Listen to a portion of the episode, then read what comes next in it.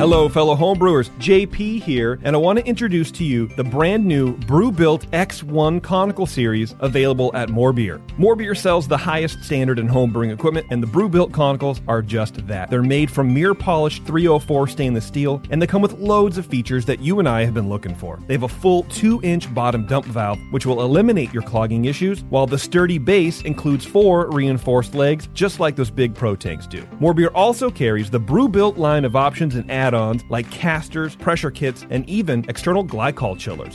So you can find out more about the new Brew Built X1 conical unitanks by going over to morebeer.com for detailed videos on the entire line of Brew Built conicals. You can trust Brew Built with your next fermentation, and you can trust More Beer to find the right conical for you. Brew Built at morebeer.com.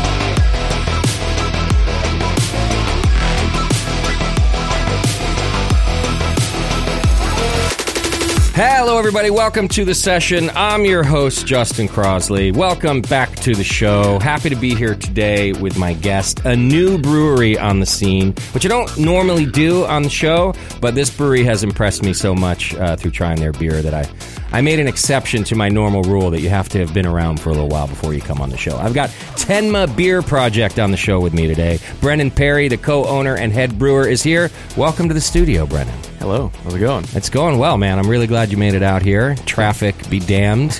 Yeah. Uh, all the way from Oakland, you made it out. I did. Thank you for that. Uh, before we go on, thanks to our sponsor of this show and every show we do, More Beer, my good friends over at More Beer. Go to morebeer.com and check them out and check out their YouTube channel too. And in fact, I did a collaboration beer with them just yesterday at Oak Park Brewing up in Sacramento. You ever been there, Brennan? I have not. So great guys, great place, uh, super cool location. The Oak Park neighborhood of Sacramento. It's just one of my new favorite places. It's super cool. But we went up and we brewed a, a double IPA that we're going to enter into the bistro, which you ridiculously won last year in your first year of being a brewer. I Is- did, Is yes. that right? Yeah. With a double IPA. Uh, no, it was the single IPA. It was a single IPA. Okay, okay. But, well, uh, we're gonna try our hand at the double IPA just for fun. We're brewing it anyway. We're brew we brewed a, a double IPA. We were na- we're calling it Hoppenheimer. so we're hoping it's like the world's biggest the hop old, bomb. the you old know? hop puns. yeah, you guys got to have a, a hop pun, right? And I'm hoping we're like the first ones to think of Hoppenheimer. We'll see. Uh, but anyhow, uh, did that with More Beer and Oak Park Brewing. Super stoked about that. Thanks to the More Beer guys sur- for supporting that brew with Victory Malt, which tasted fantastic. And I can't wait to, to try the, the finished beer. All right. Uh, and then just a quick announcement Spring Brews Festival is upon us. Saturday, March 30th is when it's going to be from noon to 4. Tickets are on sale now. You can go to thebrewingnetwork.com, buy your tickets now. It will sell out. It's been selling out and it will sell out. So uh, go to thebrewingnetwork.com, get your tickets. They're just 65 bucks. And then there's some stupid fees that Eventbrite wants to charge you. Not my problem, not my fault. I apologize for that, but it just is what it is. $65. It's about the cheapest beer fest still around. Like I can't go to a beer fest anymore for less than 150 bucks. Um, but not mine. 65 bucks. Grab your friends, get your tickets, and Tenma will be there. we will. Yeah. Yes. So if you haven't had their beer yet, or by then, you can try Tenma, uh, uh, along with 59 of our other brewery friends will, will be there. So get your tickets now and come hang out with us. All right, well, let's get to it. Um, so, Brennan, you opened Tenma when? So uh, we opened our doors to the public. Uh, I believe it was April twelfth of uh, last year.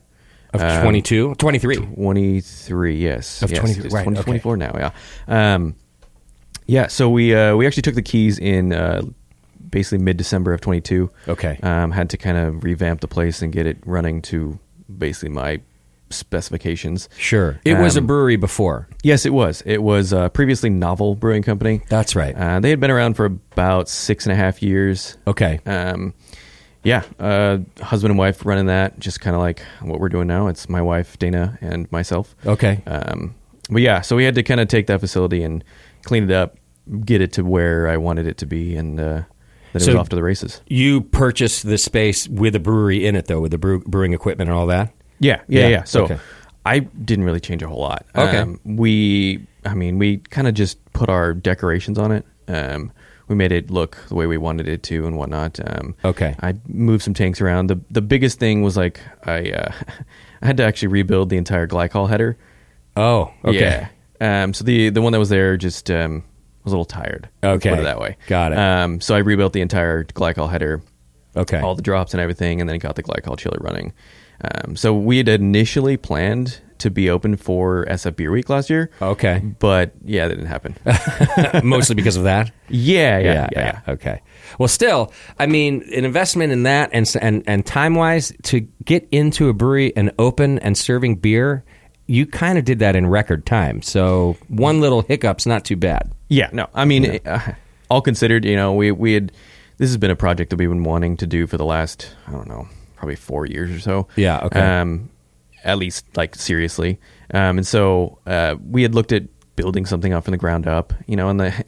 If you're doing that, you- it's Oh, like a yeah. year and a half at least, you know. Yeah, and, a couple million dollars. Oh yeah, nowadays, yeah, at you least, know. at, Yeah. at least, Yeah. yeah. Like yeah, that was basically like the numbers. It's like in the millions, and it was like, yeah, I don't have that. Mm-hmm. so we we definitely wanted to try and find something that we could um, just buy and just turn it on and keep it keep it going. So were you looking elsewhere too, or did you want to be in Oakland? So we actually um, were looking at a bunch of places in Orange County. Okay. Um, so I grew up in this area. Got it. Um, I started my brewing career here, uh, and then followed work. Ended up uh, down in uh, Escondido. Okay. And then uh, up in Huntington Beach, uh, the kind of Orange County area, and stayed there for work. There's a lot of places to work, so it was like, well, might as well stay here.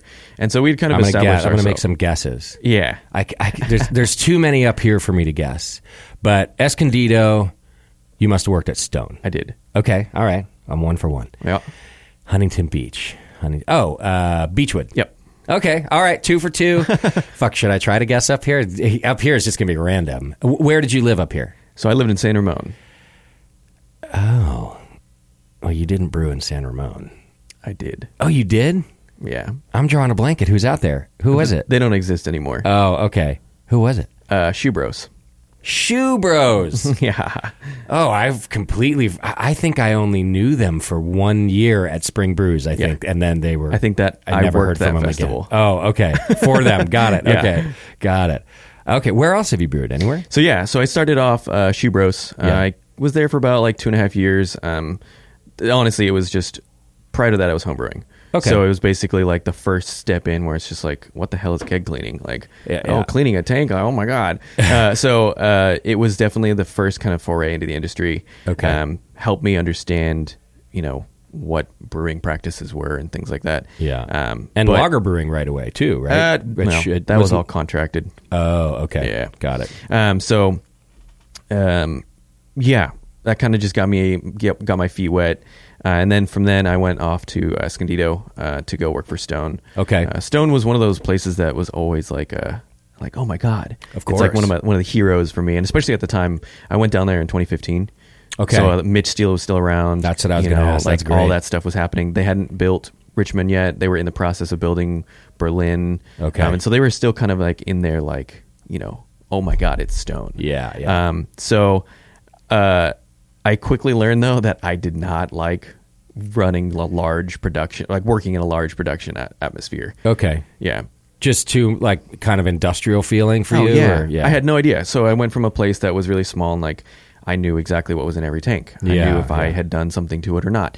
Um, and then I went to Stone and it was like, to put it in perspective, when I was there, they had 69 360 barrel fermenters. Oh my gosh. and two five five vessel 120 brew houses. So it was Wow, like yeah. I don't know what's happening. Of you know, course, you're like no, that's a factory. yeah, you're dry hopping a beer and you're like I have no idea if I'm ever even going to taste this Right. or what's going to happen. So um yeah, I definitely Okay. kind of got disconnected from the product, and that that was not fun. Still, probably some good lessons to learn, especially from Mitch Steele. Uh, I mean, great brewer, but even though that's kind of not your thing in size, m- maybe just dealing with those volumes was helpful in Oh, yes. learning. Yeah. Absolutely. Okay. So going from a place that was, you know, just uh basically like a pub size small thing, it was a seven barrel then, um, going off to this big production facility, like it changed my uh, mindset on beer completely. Okay. Um, I went from seeing it as just like, I don't know, you could just make it happen to being like, oh, there's SOPs. You have to do it this way. Right. Um, why? You know, and I, I could ask the question why, and there'd be like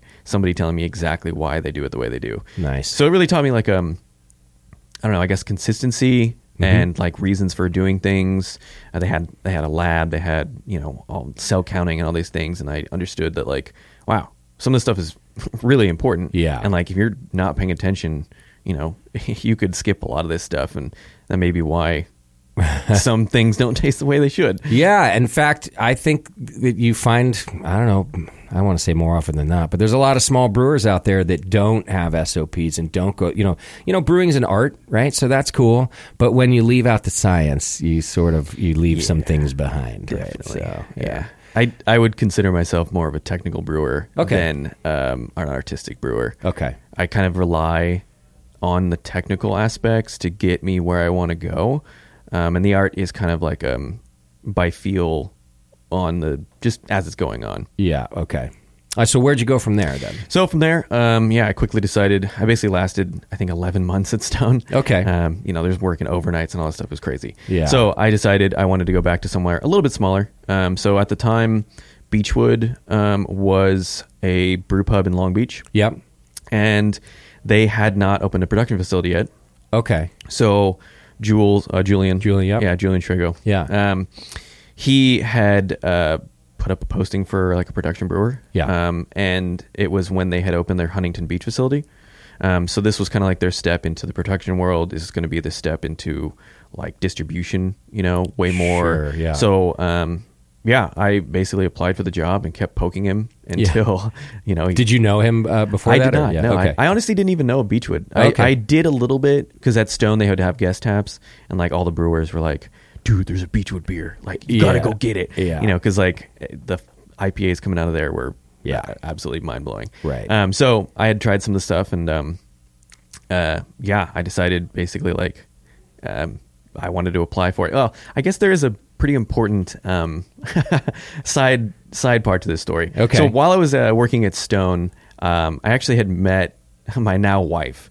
oh, she and- was working there too, or no, okay. she was living in Orange County. I see. Okay. So uh, I was making the trip basically like every weekend to go see her. And I was like, man, I'm done with this stone thing. Like, I, I want to move on. And it just so happened that Beechwood is opening a production facility in Huntington Beach. got it. Okay. So I was like, well, now I can be closer to my girlfriend. I can work at this great place. Yeah. And so I like kept poking Jules and being like, hey, hey, hey, hey, I Yeah. really want this job. Okay. Yeah. And he finally gave it to you. Yep. Now, so Jules is a friend of mine uh, and, and a great brewer. But let me ask you this. I don't know if you're going to be honest or not. I haven't decided if it would be cool to work for Julian or not. I kind of feel like he'd be a dick to work for. Okay. And here's why because he's like, he's a stickler. Like, he's a fun person. I have a great time with him because we're like hanging out outside of work. But I feel like he's a stickler i- in the brew house. You are correct. Yes. Okay, okay. Um, he is a very uh, stern, very strong personality. Yeah. Um, but I guess why it worked, why I worked well, so well with him is because everything he did was based on like technical reasons. Yeah. So it's like, you know, if I could provide a reason for doing something, he'd be open to it. Nice. Um, and- but that, yeah, be, that being said, there's a lot of people that I'm like, oh, I worked for Julian. And they're like, how did you do that? okay. Yeah. yeah. I thought I love the guy. guy, but I, I can understand that some people don't get him. Yeah, well, he's. I think he's a lovely human being. Uh, he's. Oh, he- we've just. We've always had a great relationship. Oh, yeah. But like I said, I also just know his personality. I'm like, mm, yeah, I don't think I could work for him. Though. Yeah, yeah, yeah. fair enough. I say that for a lot I, of people. will say that I did work for him twice. Oh, you did. Okay. Yeah. Is you, did, so you have a walkout day or what? No, Okay, well, so okay. I, I, I was uh, working as a production brewer at the Huntington, Huntington facility, um, and I had another friend who uh, worked at Taps um, in, um, I guess, Brea at the time. Okay. Brea and Corona, and they were opening up a new production facility, and they said, "Hey, you want to run this thing?" And it was like, Well, yeah. like it's a brand new 30 barrel like um there's like a 6 million dollar facility. Wow, And they're okay like, just you want you want the full range Here's of the it? keys. Yeah, and it was like, well, how do I say no to that? Yeah, You know, okay. and they were and Taps and if for those who don't know, Taps was an amazing like lager brewery. Okay. They had won, oh my god, I think I counted at one point it was like 30 or 40 like World Beer Cup and GABF medals. Wow. And a significant portion of those were loggers. Okay. So it was like, oh, cool. I can work with my friends. I can learn how to brew great lager, and I get to run my own facility. That's pretty cool. It was hard to say no. Yeah, yeah. Uh, So Julian must have understood if he let you back afterward. Yes. Yeah. Okay. Yeah. Yeah. Yeah. Yeah. So, um, yeah, I was at Beechwood for about two years. Okay. And then I went to Taps, and I was there for about three years. And at the end of that, that well, Taps doesn't exist anymore. Oh. Okay. Yeah. So at the end of that whole situation, um, kind of got weird. Um, the ownership basically didn't really want to run a brewery anymore, I see. so they bought Mason Ale Works, Okay. and then Mason Ale Works was given the keys to kind of run everything. So like overnight, I, w- I went from running the entire beer program to having to brew Mason beers and not having creative control. I see. So, and it, yeah, it, I don't really want to get too much into it, but it, it kind of got weird, and I was just like, you know what, I'm out. Not your jam. So I ended up calling Julian, and I said, hey, um, I'm going to be applying for some jobs. Do you mind if I use you as a reference? And he said, give me a half hour. Oh, And then uh, he calls me back. He's like, how about I give you a job instead? And nice. I was like, all right, yeah. Oh, easy." that's great. I wonder if he went and fired someone in that thirty minutes. no. okay. So you had a lot of. This is now starting to make sense Yeah. about why how you kind of hit the ground running with good beer. And oh, and then before I get into that, but you did say you were looking all over. But did you just not find anything down south that, that was as good of a, a as as what you found here in Oakland? So we actually did find something we wanted. Okay. Um, we ended up putting an offer in on it, and uh, it just didn't work out. I see. Um, just the dealing with everything of trying to make a business deal work. Yeah. There's so much to it. Oh, yeah. And the stars have to kind of align a little bit. So we had actually put in an offer. We were working towards this thing, and it just it fell through. So I had actually just been funny. Funnily enough, I, I actually found uh, all these breweries for sale by literally typing in Google "California brewery for sale." Really? Yeah. And So it just uh, popped there was up. like yeah, there's a whole bunch of like you know it said this area you know brewery for sale, this area brewery for sale, and I just kept signing NDAs and Okay. seeing what they were. Yeah. And so we'd actually looked at this one in Oakland at the same time as the other one that we put the offer in. I see. Um, and so once it fell through, I hit them up and said, "Hey, is this still off on the table?" Yeah. Um, and they said, "Yeah." Okay. So and then it basically started.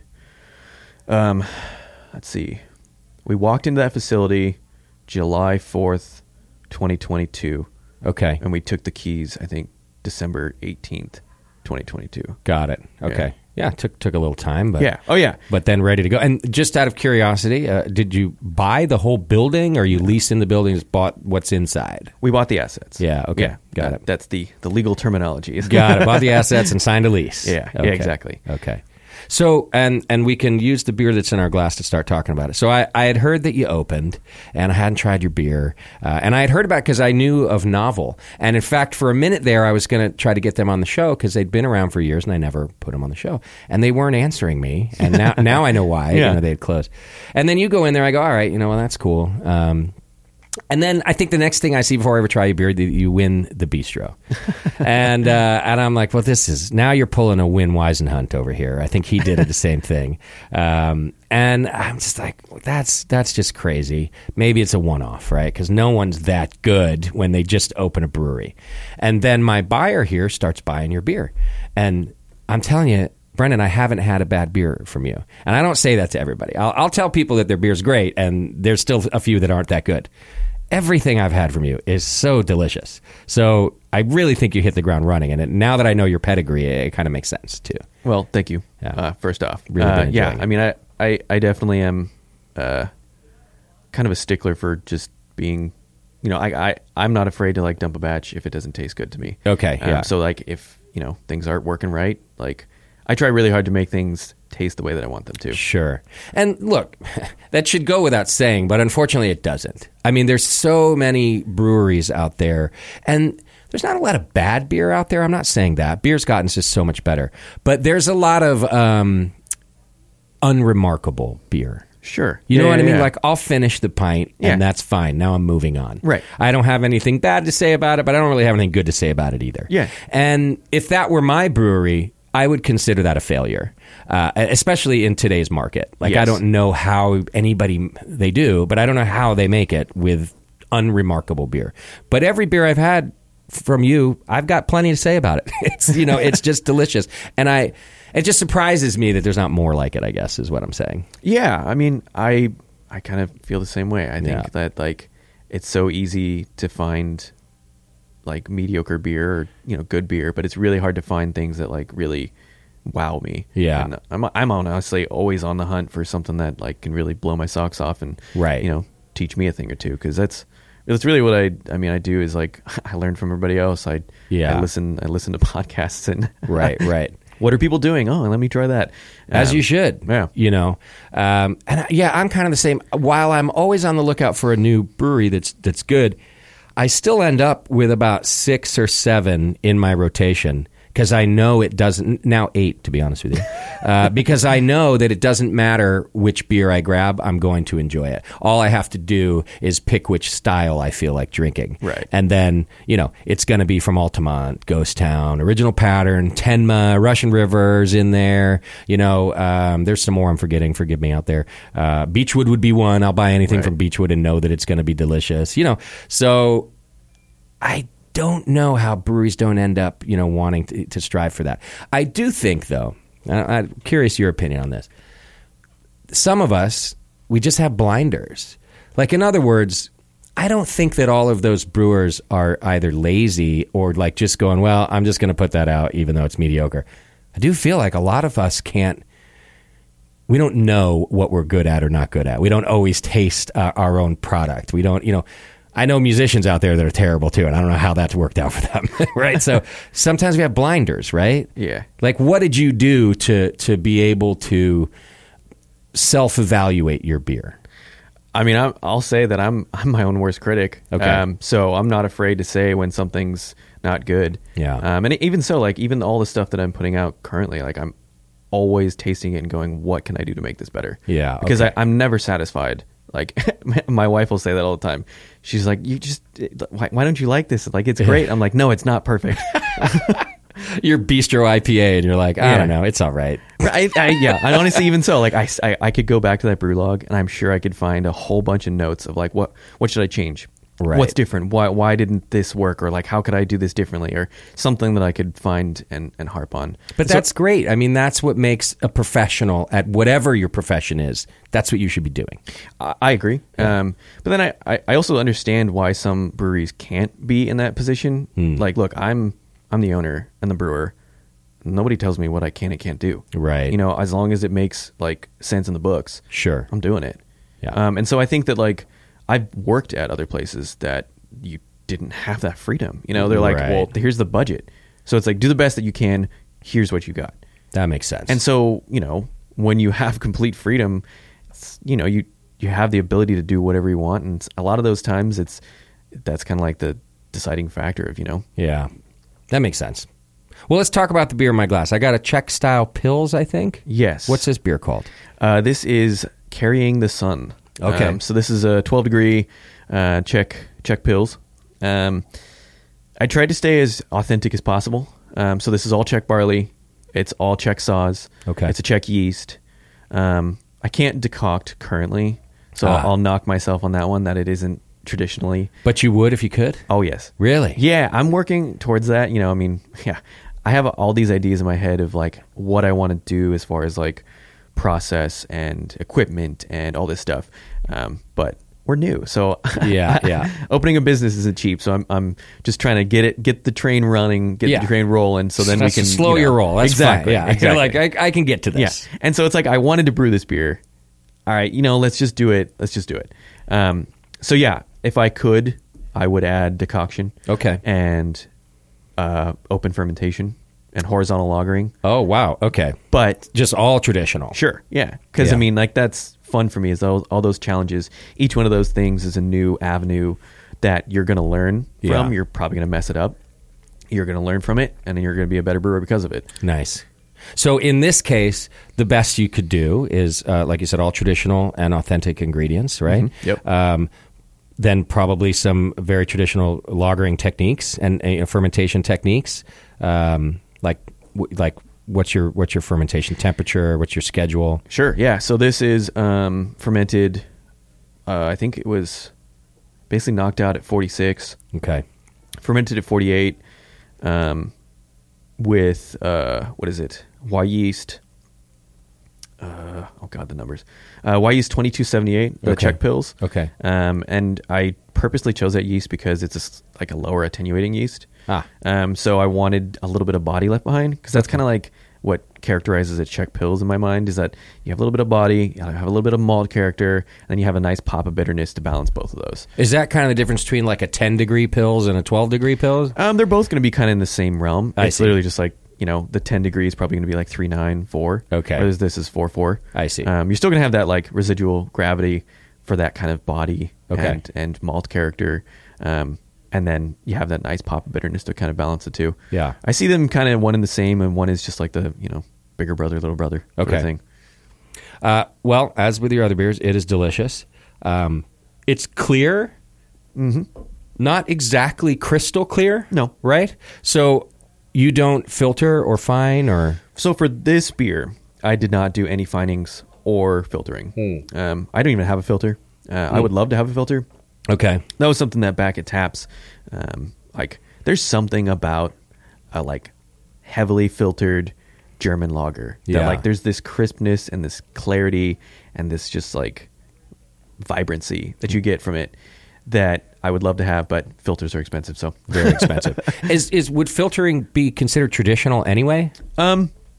for certain styles i guess Yeah, okay. no i know i mean the germans are hardcore about that kind of stuff Yeah, Like, yeah. you must remove all the yeast yeah okay, so fine. fair enough. They're probably filtering. it, Yeah. but the checks are a little bit more free. Um, Okay. but yeah, I, I wanted to basically make sure the head retention was going to be like great on this beer. Okay. Um, we have uh, what is it? The Lucre faucets coming. Mm-hmm. Uh, so we're going to be pouring this beer on those. nice. Technically, not the side pull because we don't have the space for them, but they have a new version that's a vertical. Okay. So it's, it does the same thing. Got it. Um, but it is, uh, yeah, it's like the, it's basically like a fancy ball valve. Yeah, that uh, that's like a traditional pour.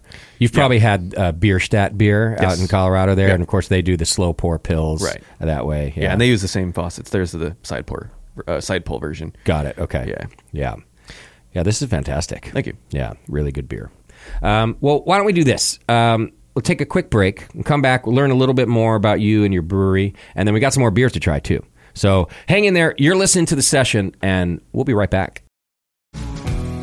The leader in affordable, high quality kegerators is here. Introducing Komos, the kegerator designed with serious beer drinkers in mind. It features an all stainless steel draft tower, a major upgrade over traditional chrome plated brass towers, and Komos keeps your new tower cold with their air cooled tower fan, wrapping your beer lines in frigid coolness. Your beer is poured from innovative forward sealing faucets that don't leak, so they stay cleaner for longer. Dual gas inlets on the rear of the fridge allow you to run both CO2 and nitrogen gas. Serve your beer with CO2, serve your kegged wine, or even cocktails with nitrogen.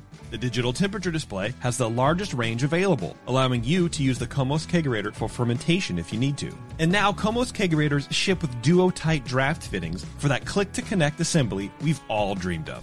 Buy direct from comosdraft.com and receive free shipping on your order. That's K-O-M-O-S draft.com.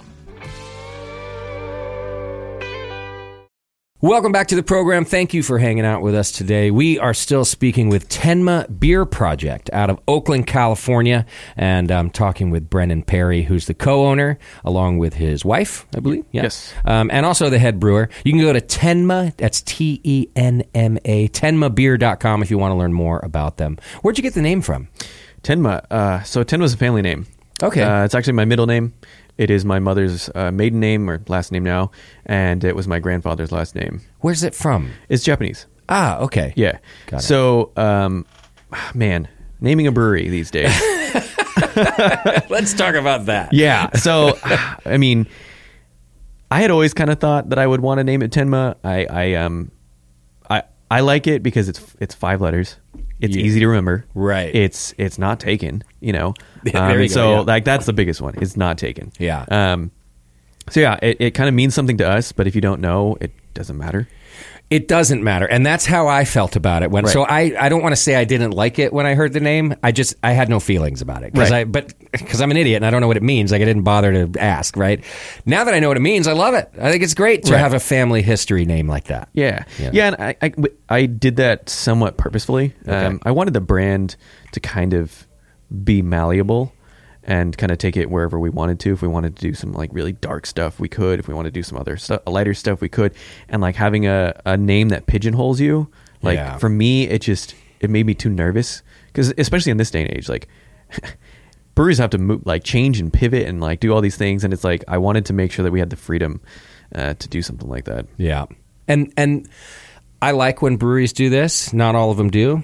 You chose beer project, Yes. instead of brewing company or brewery or why why that? So that was actually Dana's idea. Okay. Uh, Dana always kind of was pitching the idea of beer project because like it. The way, yeah, I do too. Yeah, obviously we chose it. so. yeah, um, but yeah, she she kind of always had the idea that it's, you know, we're we're constantly going to be changing beers. We're constantly going to be working on things. Like she's like, you know, you're not going to be wanting to s- brew the exact same thing over and over and over again. Right. So it's a project. It's never complete.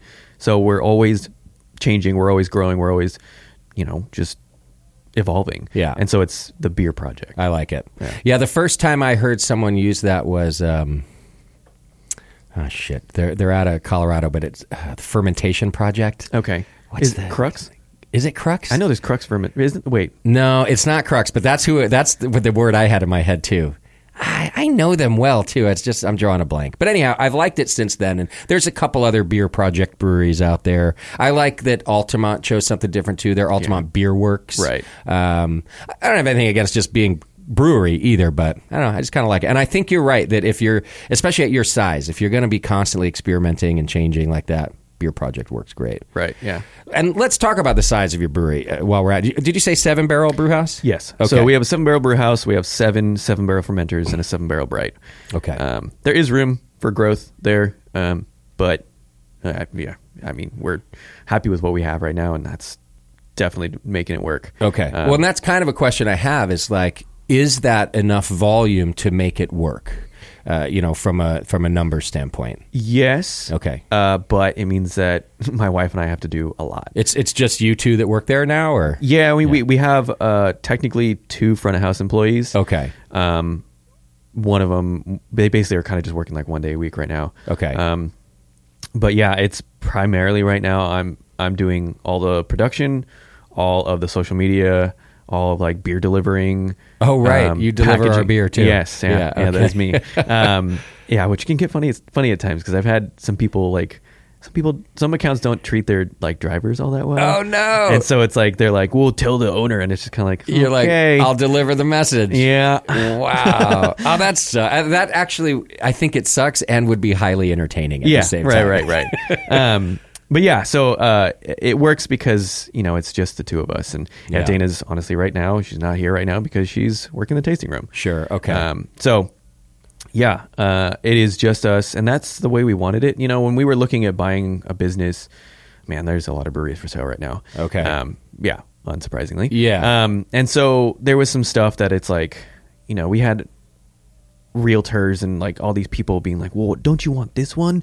It's got like a 30 barrel brew house." And it's like, "Absolutely not." Right. You know, because like the whole idea of the beer project is like to experiment and to change and it's like, dude, 30 barrels is a lot of beer. yeah, that is a lot of beer. Yeah, because I I remember when I, I when I was at Taps, we had a basically a thirty barrel, and we had sixty barrel tanks, and sometimes we brew thirty barrel batches in the sixties, and like even that, sometimes you're like, dude, And you need a, I mean, you need a sales team to move that much beer. You do. At seven barrels, you get a few key accounts, me, some others, and you can, pr- and, and of course your own tap room. Right. You can probably go through seven barrels pretty quick. Yeah.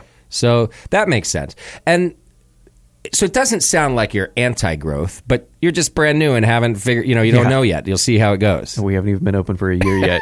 G- Give me some time. Yeah, yeah, yeah. But you you wouldn't you know i- in five years e- everyone just loves your beer. You can't make enough of it. You you wouldn't say like, well, no, this is who we are. We're just seven No, our, barrels. Yeah. our our our eventual goal would be to kind of like like where where would we cap out? You know, that's kind of like a question. You know, maybe like two or three thousand barrels a year. Okay. like I don't really see because you can do a lot with that. So like, there's like Highland Park. um, Yeah. as a great example of like they don't really distro much or at all. Maybe I'm not sure. Either yeah, way, we have a hard time getting there. yeah, it's it's very little. Yeah. and they're about like two or three thousand barrels a year, um, and they have like they're a really awesome location in Chinatown, and it's like that's the size that felt right to me. Okay. whereas like you can control most of how your beer is being served and poured, you know, and you you have like a it's it's small enough where you can still pay attention to everything yeah, um, and because just because I've seen I've seen things get too big and like no matter what you do, it's just too many moving parts, man. yeah. I've thought about like growing this place. Like in the early days, we were like, oh yeah, we, you know, we should have ten locations someday. Right. And I guess I wasn't. I wouldn't be against that, but I wouldn't be the person to do it. I wouldn't be the person to run it. Like to me, ten locations means okay. I guess we're hiring a CEO and a CFO and everything else because I'm not doing that shit. Right. You know. Right, you know. But this feels. I know everything that happens around here at the Hop Grenade, and uh, we, you know, we have eleven employees. Uh, so yeah, I can see how having a handle on your product feels good too. Yes, You know. yeah, and you know, like s- since we're s- such sticklers for like glassware and all these things, it's like we want to control all of it. Like I Yeah. guess you know we're control freaks Control in some freaks, way, yeah, yeah. But it's like that's you know that's why we do what we do. Sure. you know? Well, that was your other brewery name if you needed one. Control freaks. well, let's talk about the beer in our glass. Sure. Now, this is so I'm a pale ale aficionado. I not an expert, but definite aficionado. My favorite style always. Um, this you have listed as a New Zealand pale. Yes. Now, I've seen that from other breweries, and I've never asked the question. I've always just assumed, well, that means it has New Zealand hops in it. Is that all that that is, or is there an actual style of New Zealand pale ale? There's, I mean, I think, man, okay, I think there is maybe in the, like the what is it, the World Beer Cup and JBF style guidelines. No, Oh, wait, that's okay. New Zealand IPA. Anyways, Oh, New Zealand IPA. Yeah. Anyways, no, Right. I, I didn't. I didn't really basically like say, oh, well, it has to go fit to this style. I brewed it pretty much like a pale ale. Okay. but I just used a bunch of New Zealand hops. Which ones did you use? Um, so this is uh, Nelson, Nectaron, and Ruwaka. Okay. So this is actually the first beer that we've rebrewed. Um, so we did this beer before. Um, this was a GABF submission um, for the most recent one, and um, uh, I yeah, I was basically like, hey, uh, we have labels for this. Like, I loved that beer. Let's do it again. Um, and so like It's there- fantastic. Thank you. Uh, there are some changes to it. Um, the I so being small, I, you know, I don't get to select hops. I don't get to choose lots. I don't do that sort of thing. Ah, okay. So I get what I get. Yeah. Um, and so this one has a different lot of Nelson and a different lot, actually a li- different lot of everything. Okay. Um, but um, And do you notice distinct uh, differences in those lots? You know Yeah. yourself. Yeah. Mm-hmm. Totally. Oh yeah, totally. And it's, especially this Nelson is a s like a different grower. So the other one was NZ hops. This one is freestyle. Okay. Um, so, yeah, I mean, and I also kind of changed it up because I went back as I as I do. Mm-hmm, I uh, had all my notes, and I'm like, what would I change? What would I change? And so I did some of those things, and like, I think some of them, like, I like what I did, and I see how it worked before in a different way. So it's you know, again, it's a beer project. I'm here to Yeah. continually taste change and tweak. Sure. Yeah. Well, I don't know if one of the changes you made is. I took this home the other day. By the way, we had cans of it here too, so I, it's like my. It's kind of been my go-to pail since then. Um, it's super dry. Yes. and I love that. Um, I like a Sierra Nevada pale ale too that's not super dry. Right. Um, but for the most part, I, I like when my pale ales are super dry. This is even drier than normal for me. But what I, what I think rounds it out is it's a little bit tannic. It has some tannins in there, I think, from the hops. And that to me, that alone adds back some body. Yeah. Without Yeah, yeah, I it can being see without without adding any sweetness at all. Right. Uh, so that's what I really I, I love that it's dry. It's definitely the aromas danky like you would expect from New Zealand hops. Um, not overboard on the Nelson like diesel dank. That's not th- that's super subdued. And I can go either way on that. Sometimes I want it to be in my face. And course. in this case, I like that it's subdued. And then of course it's crazy tropical. Uh, uh, you know, just again because of New Zealand hops. Like that Nectaron, such a great hop, right? Yeah, I'm a big fan of Nectaron lately. I'm so the it's in this beer. We have an IPA that we're gonna be tasting soon that also has Nectaron. I did a collaboration with Cellar Maker yesterday, and we're using Nectaron in that. Nice. Um, I I I think it's just this really interesting hop that so again, I, I'm kind of like a technical guy, so I uh, YCH acquired ba- or basically like merged with NZ Hops, and so they now we have all the a- analytics of like hops that YCH has for some of these New Zealand varieties. Nice. Um, and so they um, they did some research and like there's a what's called a survivables compounds, um, and so like they'll just see okay what sort of compounds are more likely to stay through fermentation and sort of things like that. Okay. I mean, so Nectarone was super high on that, and so I said, "All right, fuck it, let's just throw it into the whirlpool and see how it does." And it was it was fantastic. It gave this insane kind of like um, I almost say like peach skin, nectarine skin, kind of like this like kind of almost pithy kind of stone fruit thing. Yes. which I'm a, a big fan of. Which layered uh, well, along with like the the Rawaka and then and the Nelson kind of just create this like layered experience. Yeah. Yeah. So, uh, big fan of the um, of the Nectaron stuff. I think it, it, So good. it- in like a you know a, a modern pale ale or IPA. It Yeah. really carries that kind of fruity characteristic. It also, and I think this will give us a good segue into what like modern hoppy beers are to you, kind of what that means to you. But um, it has a firm bitterness, Yes. and that's not always in modern hoppy beers anymore. Like some of the pillowy, flowery, um, which I also enjoy in in certain beers, uh, is overtaken most modern hoppy beers. This has pillowy, flowery, and a firm bitterness, which I like, and I think that adds to the dryness. Yes. Yeah. And, uh, you know, a, a lot of a lot of that is intentional. Um, Okay, yeah. You know, I'm I'm playing with different like water profiles and making sure that the minerals are in the right places that I want them to. Um, making sure like the finishing gravity is where I want it, and like layering in a nice pop of like strong bitterness. Mm-hmm. Um, I So is that are you doing? I mean, you you, you probably obviously have a sixty minute edition of bittering. Yeah. Of, of so and and is that just normal like T ninety hops for that? Yeah. Okay, so no like none of the fancy flowable products or anything like that. No. What about mid range? Are you doing thirty or twenty minute then to get firm bitterness too? D- it depends on the style. For pale ale, I don't think it can hold up to all that layering. I think if you start to just really whack it at like a pale ale size, I think you can just go overboard really quickly. Okay. Um, so this is um, 60 minute and whirlpool. That's pretty much it. Got it. Um, Uh, and what was a sixty minute a New Zealand hop too? no, Um, No, just- it's whatever. Yeah, I mean, I say you know 100 percent New Zealand hops, but I don't. Yeah. I, the 60 minute doesn't really count in my mind. I understand. Yeah. So this is uh, CTZ. I just I like the character of CTZ. Okay. Um, I've played with some other bittering hops. Like I like Simcoe. That's another great bittering hop. Yeah. Um, it's kind of like punchy but soft still, um, which works great in like IPAs when you're trying to like really load it up. Okay. Um, but CTZ is just like a nice kind of like herbal bitterness. Plus affordable. Yes. Right. I like that. Yeah. Exactly. You know, like uh, what was it like nine dollars a pound or ten dollars a pound or something like that? Yeah, Which yeah. in You're this, like, this, that's this amazing. day and age, like I'm like hell yeah. That's old school pricing right there. Yeah. Well, it's like a lot of people are afraid of CTZ. Um, you know, like people are like, no, it's going to be dank and it's going to be herbal. And it's like, yeah, you, it is. But Yeah. like, if you put like a tiny touch of that in, Right. it adds this layered thing. Well, and if you're putting so much later anyway, those are going to overpower yeah. anything that happens at 60 minutes. if I can find, if, if there's somebody out there Yeah. that can tell me what hop variety somebody uses 60 minutes, like, Yeah. and get it right every time, I'd be really impressed. right, yeah, yeah. So then the all three hops at Whirlpool. Uh, no, Right. just Nectaron. Oh, just next yeah, round at so Whirlpool.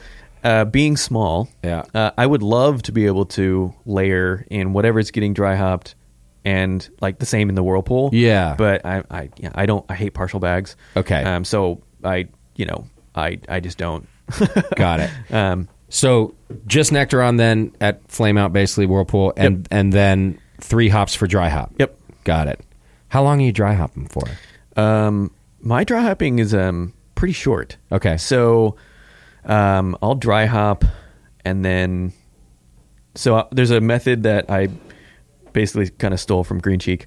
Um, Good place to steal from. Yeah, uh, yeah. So one of the um, that was like a segue. One of the brewers that works there, um, I used to manage him at Beechwood. Okay. and he's like a pretty good friend of mine, uh, Max Visbeek. Um, yeah, so he's um, I, I kind of ask him questions every once in a while. I mean, I do know Evan as well, but I'm not nearly as close with him. Yeah. Um, but yeah, anyways, so uh, throw the hops, come back 24 hours later. I'll add like 15 pounds of head pressure, um, and it'll actually push those hops into suspension. Okay. Um, and so you'll get As opposed to floating on top? Is that, yeah, so I okay. almost kind of want them to float on top. I Ah. want them to kind of hydrate, and then I'll basically push them in, and then they'll basically drop through the beer, and it's it's crazy. Like so, like I'll dry hop, and then I'll come in the next day, and I'll take a sample, and it smells like it hasn't really even been dry hopped. Oh, I'll- interesting. I'll, put that 15 psi on the head, like on the headspace, and within 15 minutes, like I'll pour a sample, and it's green. Wow. Yeah. So there's a lot sitting on the top, and I've even like visually checked it. Like I'll pop open, like you know, as long as there's positive pressure, pop Yeah. open, put a flashlight in, and be like, "Yep, that's green." Okay. Um, and then I'll do that basically 15 psi for like an hour. and It'll pretty much drop in, and then I'll open it up. Like in the beginning, because I wasn't sure, I was like, "Is it gonna work?" I Yeah. don't- this seems weird. Is it- uh, and so I would pop it open and look inside and be like, "Oh yeah, no, it's there's nothing there anymore." Amazing. Um, and so then pretty much after that, like I'll let it sit for maybe another 24 hours. Um, and as, more often than not, I'll basically crash it. Okay. Um, I know there's a lot of people probably out there being like, what about hop creep and all this stuff? Um, Right. I have, I used a lot of ALDC okay. and you know like i i've been fighting with hop creep for many years and this seems like a pretty consistent way of kind of handling it Yeah. i'm sure i'm sure there's some people that are like you know But I thought short contact times are beneficial for avoiding hop creep. Do I have that, too. backwards? no, Oh, I mean it okay. is. It is that way. So obviously, Okay. the longer you sit on hops, it's just going to, you know, like the enzymatic activity is just going to increase, and it's just kind of like a snowball. Yeah, okay. Um, but yeah, if you can get them in there quick, drop them out. Um, it's seemingly working for me. Do you feel like you have to put in more pounds per barrel to, No. in a short time? No. Okay. No, I feel like no matter what, you, if you get your contact, like you're going to get pretty much everything you want out of the hops in 24 hours. Okay. Like I've I've found that rou- rousing and stuff, I'll rouse a little bit, but like for the most part, I don't really think like you're getting a whole lot. Like I think a lot of the people when they're rousing are pushing in that green matter on the top. Okay. So it's it's like you're not necessarily rousing what's on the bottom. You're basically like trying to get everything pushed in Which you're accomplishing with the head a pressure. different yeah, a different way. Yeah, Okay. All right. What did you tweak on the, on this beer from the for the first one? Anything anyone would notice? Not really. I, Yeah. it- it's it's like nerdy stuff. Like Okay, I yeah. changed. Uh, I've been playing with uh, the sulfate and chloride kind of ratios a lot. Okay. Um, I have oddly enough been dropping my sulfate because like that's a big thing. Um, like you want a big sulfate pop. You want to accentuate that bitterness. But what I've been doing is dropping that and upping my bitterness levels. Okay. So it's like overall the body of the beer from the minerals is soft, and so you can throw a bigger charge of bitterness at it because the beer is going to finish soft. I if you see. have too much sulfate, it's just like this ripping bitter, lingering, acrid, Right. like intense, and it's just like it's too much. It's it's you know it's spice on spice. It's Sure. it's not yeah. Well, m- maybe that's kind of what I'm picking up. Where I said that this is both, y- you know, can can be so, uh, experienced as soft and, and pillowy, while also having firm bitterness. Which Right. Just sounds counterintuitive, It but seems weird, but yeah, like I, I don't know. I just, I was, so when I first we first took over the facility, um, I'm used to brewing with SoCal water. That was like most of my career. Okay. Of like, you know, actually brewing world class beer was SoCal water, and that's terrible. yeah. Um, in order to make great lager in SoCal, you have to have RO. I Like, see. you- Okay. You don't brew a great lager with city water. Got it. May- Maybe a Dortmunder. That would I- be your exception. I see. Okay. um, I've but- probably tried some of those LA lagers. right yeah so uh, ro but w- man we are extremely lucky like oakland water is insane it's basically ro on tap Wow. like okay. um, so at taps we would basically like ro cut out all the minerals tds would be we would shoot for like anywhere like 30 to 60 for like loggers okay. coming out of the tap i'm like 25 sometimes Wow. so it's basically like RO. So learning how to build up um, the water profile for hoppy beer was definitely a learning like a learning curve. Okay. I tried to mimic SoCal water pretty much from the get go, um, and I was like adding all this stuff I didn't need to add. I Uh, see. magnesium. I'm like, oh, I have to have the magnesium and the sodium and all these. No, I, I just I think if you if it's in the water already, it it comes off differently. Okay. But when you're adding it, it just felt it felt dirty. I see. Um, and so I kind of been I had a huge amount of sulfate because the water down there had a bunch of sulfate. So I mimicked that. Didn't really like how the beers were coming out. So I kind of started to pare that back down. Okay. But then I noticed our bitterness was kind of like softening up too. It's like, well, what if we just throw more bitterness? And so like I kind of And by that you mean just adding more sixty minute IBUs? Yeah. okay. More more IBUs. Yeah. Um, and so I kind of am working on that balance. I mean, I'll forever be working on that stuff. Yeah. Uh, but that is something that um, that I've found success in lately. I guess. Yeah.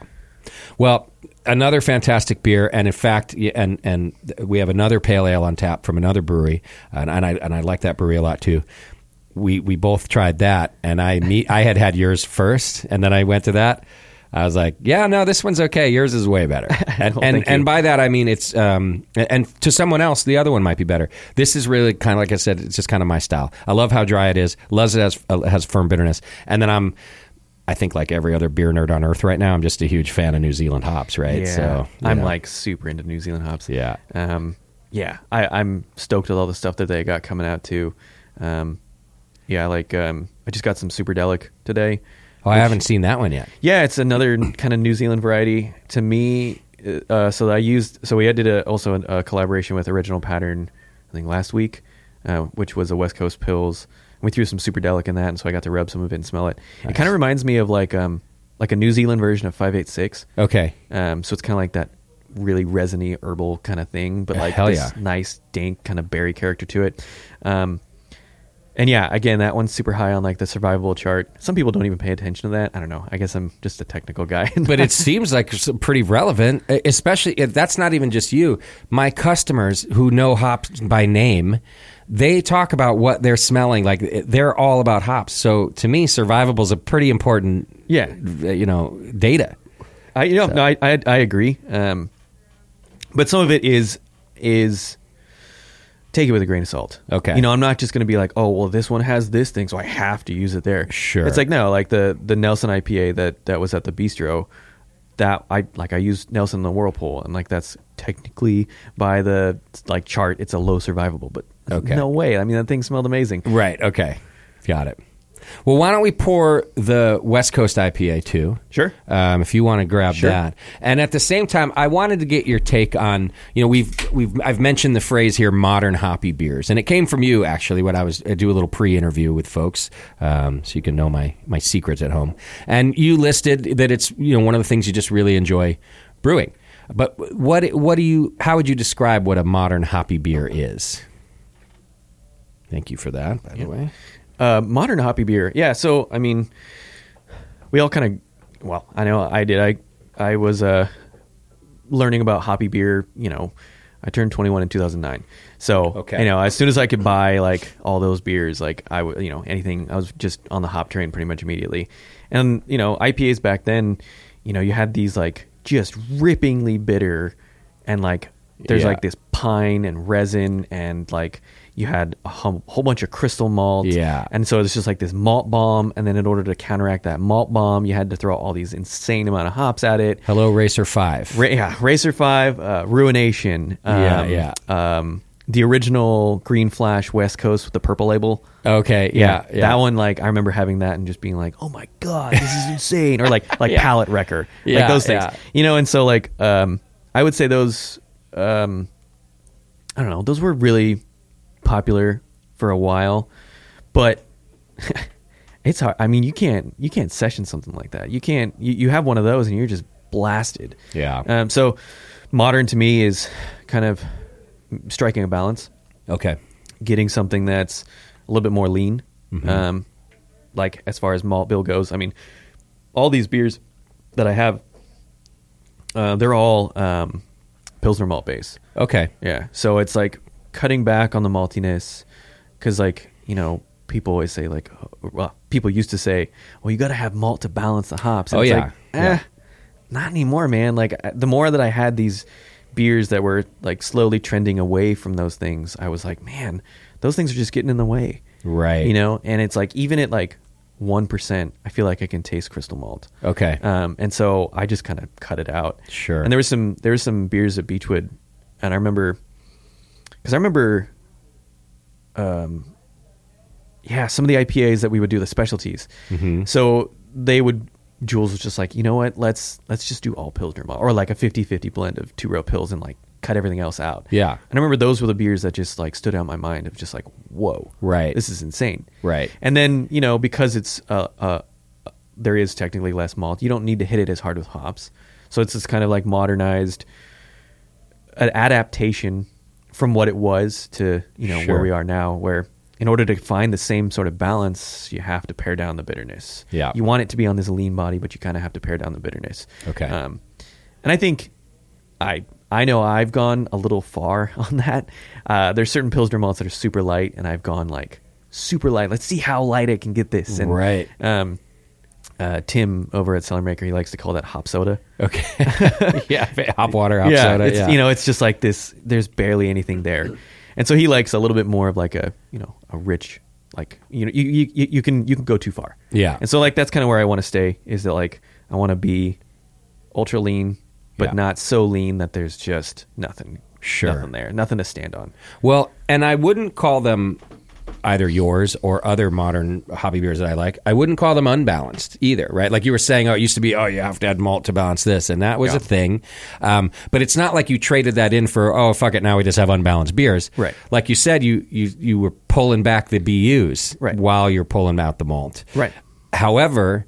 I find it just interesting, and all the beer nerds know this. You're pulling back IBUs, but you're adding more hops Yeah, right? Like that's the modern way to do it. We all just went away from those, you know, what was it? 30 minute, 20 minute, Mm-hmm. 10 minute, and then maybe a 1 minute edition Right. Oh, back in the day like when the when the God. brewing network started, you know. So I remember brewing when I would kind of first started at Beechwood at the um, the uh, production facility, and I remember brewing a double IPA, and it was mash hop, first wort, ninety minute, seventy five minute, sixty minute. 45 minute, Right. 30 minute, Right. 15. You know, and you're just like, oh my God, this is insane. Yeah. You know, the beer was fantastic, but it's like, like, oh man, you know, you have to have such a big thing Yeah. for it for anything to handle all that hop load. Right. And so yeah, when you pare these things down, you're kind of, you know, you have to be a little bit more judicious with your you Right. know, hop, well, hop and loads. f- for me, it's it's actually you know I've been, been doing this going on 19 years. Uh, it's been fascinating to watch that shift too. Yeah.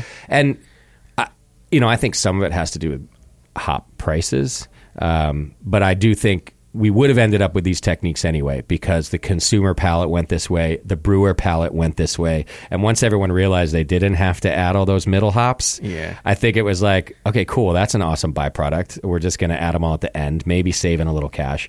Uh, of course, then now you're putting in what is it, four pounds per barrel is pretty common, I think.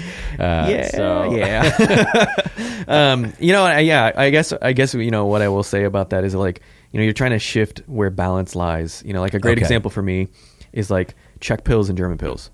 So, like in my mind, they basically have the same amount of balance. Like they're they're basically they drink very similarly. Yeah. But the Czech pills has a higher finishing gravity, and so it needs more BUs. The Okay. German pills is finishing super low, so you need less BUs. And so it's like these where, where are you shifting? As long as you're like keeping the balance together, you can kind of shift these things wherever you want them. I see. Okay.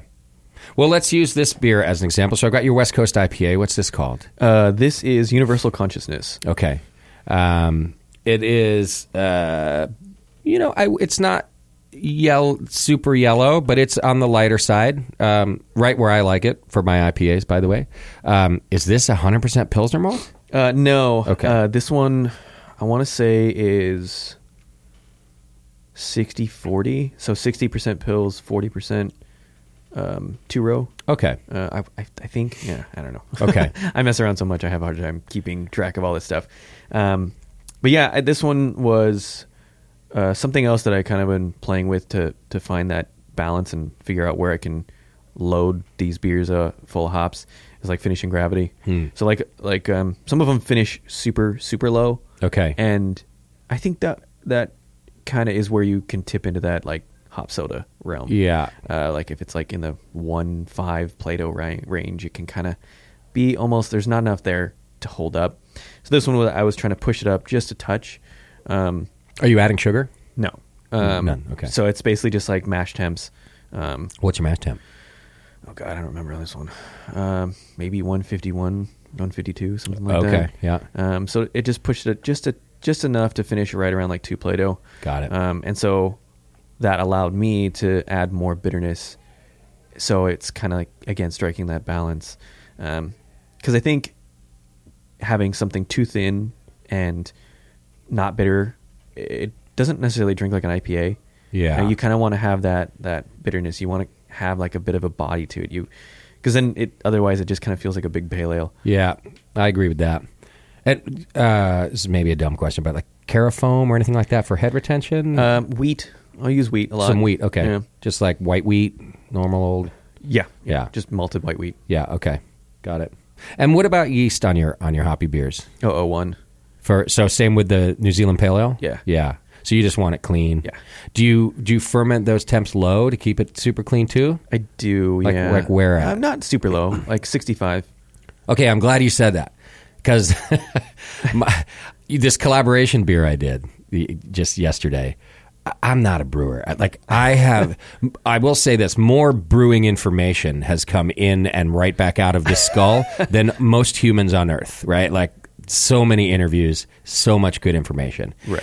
And it stuck, 65 stuck out in my head, but I didn't have proof of it. And so they were asking me my input on fermentation. I was like, you know what, man? I just, I want the hops to shine. So I think 65. But I, at the same time, I was like, but if you're not seeing good fermentation tomorrow, you know your yeast better than I do. And I'm sorry I fucked it up. Right. But to me, because they were like, really like 68, I was like, I think 65.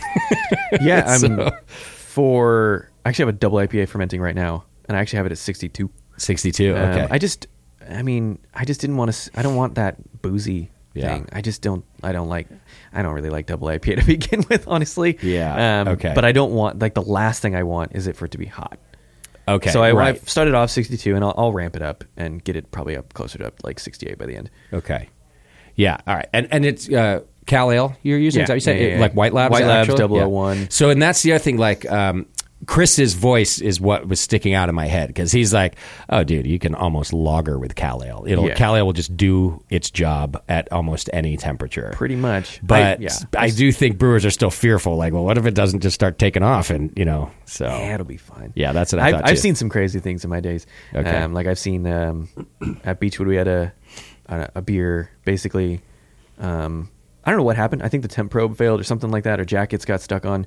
Uh, it was a double IPA. We came in. It was at 58, okay. and then we honestly just like let it go, and it warmed itself up, and it tasted fine. And We Right. could tell. Yeah. So like, Cal Cal Ale is a Ale. workhorse. workhorse. Which, absolutely. yeah, by the way, I, I get all, all- well, not all of it, but pretty much all my yeast from either Ghost Town or uh, Original Pattern. Oh, you do? So shout, shout out to you guys. Because you need such a small amount. well, yeah, and it's Yeah. like they're like, yeah, I'm gonna dump like seven barrels of yeast down the drain. You want? It's like Hell I might as yeah. well get. I'm like maybe pulling like two and a half gallons. Like Yeah. you know, th- th- they're not even. It's like it's either going down the drain or or you can come get some. You know, Dude, that's fantastic. Yeah. like because you know yeast, like everything, ha- has gotten expensive. Yes. And you know, so uh, Chris White's a friend of mine and and, and a mentor of mine, um, and it's just one of my favorite people. And I've talked to him uh, extensively about different types of yeast and and the cost of yeast too, and. He's aware, you know, yeast is expensive, expensive for him to produce it. And uh, there's a lot of brewers I talk to, they're like, yeah, no, I- I'd love to use White Labs, but I don't. You know, the, the co- I can get it cheaper. And I'm like, yeah, and I can taste it in your beer too. yeah. it's like one of those. Exp- so for you, I'm glad you don't have to make that expense. That's Right. like really awesome for you because you. I do think people should be using the best possible yeast they Yeah. can get. By the way, White Labs isn't even a sponsor anymore. Uh, this is just my honest opinion through tasting beer. I mean, all of my favorite beers use White Labs. You know, it's- I so okay, so I've I've gone through all my iterations of quote unquote Cal Ale. Yeah, Um, I've been at breweries that are like, we don't use white labs. it's kind of like, okay, whatever, man. Yeah, yeah. Like, uh, so you know, I've gone through like BSI and Y yeast and you know even dry yeast USO5. Like, um, they all kind of have a different character. To me, at least, I don't know. Maybe I'm crazy. yeah, Um, yeah. But like, No, I feel think like they have to. I feel like 001 has a different kind of character. And like somebody had said something, s- there was like, it's a higher glycerol producer, which adds body. Okay. Something like that. So you can like load it up with more hops. I don't know. I may be just speaking out of my ass, but Who knows? Um, Chris knows. yeah, right. Yeah, he does. I don't. yeah. Uh, but yeah, I, I feel like like when I I was having issues with hoppy beers at other breweries, and we were like, this just doesn't this doesn't just taste right. Like something's missing. Every time I would throw 001, it'd be like, there it is. Like it's, it's That's what's it's- missing. It's, that's what that's what it is. Yeah. Um, so thankfully, I have two very great friends. That's so awesome. what hops are in this IPA? uh, Mosaic, Mosaic Cryo, and Nectaron. Nice. Yeah. That's a good combo. Yeah. Again, firm bitterness, uh, very tropical, in my opinion, uh, like pithy, like you said, even about the Right. last one. That that's carrying through in this beer. Um, very dry, Mm-hmm. uh, but with plenty of backbone for those hops. Right. Uh, yeah, this is this is a delicious IPA. Thank you. Um, also, not filtered. No, Oh, I well, don't- you don't have a filter. yeah, I but don't have what filter. about fine? Yeah, yeah. So I'll Yeah. find all the all the um, hoppy beers. I think that Double One just doesn't drop clear. Like you, I see. you, got to throw something at it, or else you're just gonna have yeast in all your kegs, and it's just gross. Yeah. Um. So yeah, findings biofine. Okay. Nothing, nothing fancy. it worked. Yeah, this is this is a great beer. Yeah, and so uh, I try. So we pretty much always have, like, I try to always have two West Coast IPAs on tap, like, almost all the time. Okay. And so, like, in order to differentiate those, I actually try and create one that's like more bitter, or I'll create one that's more fruity. Okay. This is the one that's more fruity. More fruity. Yeah, I could see that. I would like to try. It'd be cool to do a side by side with the more bitter. Um, I'm gonna have to come down to the tap room. Yeah, and please check do. it out. Do you think you do you have more hoppy beers on than than lagers at any given time? No. Opposite. Or- yeah. Oh, is that right? So, right now, I think so. We have twelve taps right now. No, it'd be fourteen. We have four. We have sixteen total, but I only have, uh, I think, fourteen going right now. Okay. Um, at one point, I think we had twelve beers on tap, and six of them were loggers. I see. Yeah.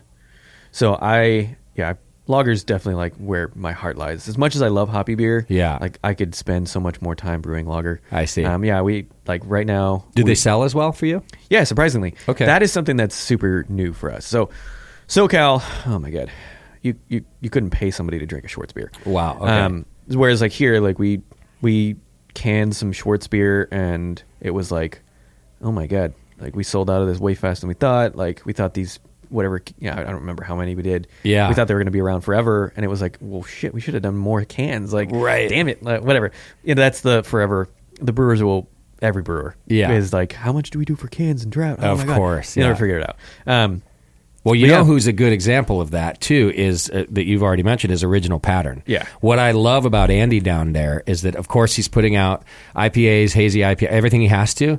But I think on our shelf right now from him, you're also going to find a, an amber, a rice lager, a black lager. Like he goes into all those other styles, and I commend him for that. Oh, yeah. You know, and our customers buy them too. You know, maybe we're buying one case of that and we're buying two cases of his hoppy beers because that's just how sales go here. Of course. But the one case still sells and, and people are stoked that those styles are out there again. Yeah. Mm. Because for a while they weren't out there at all. no, oh my god, yeah, yeah. When I was first getting into craft beer, I mean, there was that stigma. It was like no lager, ugh, like Right. macro, Ugh. and it's like that has nothing to do with it. Yeah. you know. Yeah. Um, so yeah, I, I try and keep um, a bunch of different loggers. I have right now. It's like you know January. It's slow, slow, slow time. I think, Sure. I think I have five loggers in my tanks right now. Okay. nice. Nice. And you'll do like a traditional, they got to stay in those tanks Yeah. for what, seven weeks? It depends. Okay. It depends on the style. Like um, for the bigger, higher ABV ones, I want to give it more time. Even more. Okay. Um, but yeah, like so, uh, the schedule pretty much is pretty much about like a six week turn. Okay. it'll be like uh, maybe seven actually, because it's basically like two weeks primary, um, and then I'll slow crash, which takes about anywhere from like six or seven days, something like that. Okay. and then I'll hold it for like three or four weeks. I see, So yeah, okay. six, seven ish kind of is is where I find the sweet spot is. Um, I've also h- held stuff just for how long can I hold this for? Right. Where's diminishing returns? And um, yeah, it's kind of right around there. Yeah, It's- okay. Any, any longer for like lighter beers, and you're not really seeing a whole lot. Okay. And I don't think I've noticed a hazy IPA from you. We do. Oh, Yeah. you do? Okay. Yeah, yeah, yeah. Got I- it. I so you're have- not against that in any No. way. Okay. No, no, no. Uh, you Um, brought all clear tonight and everything I've taken home myself from here. Although it could have been just because I focus on what's clear. um, yeah, that's what I've taken home. So. Yeah, no, I mean we, d- I do it because look, I mean, it's 2024.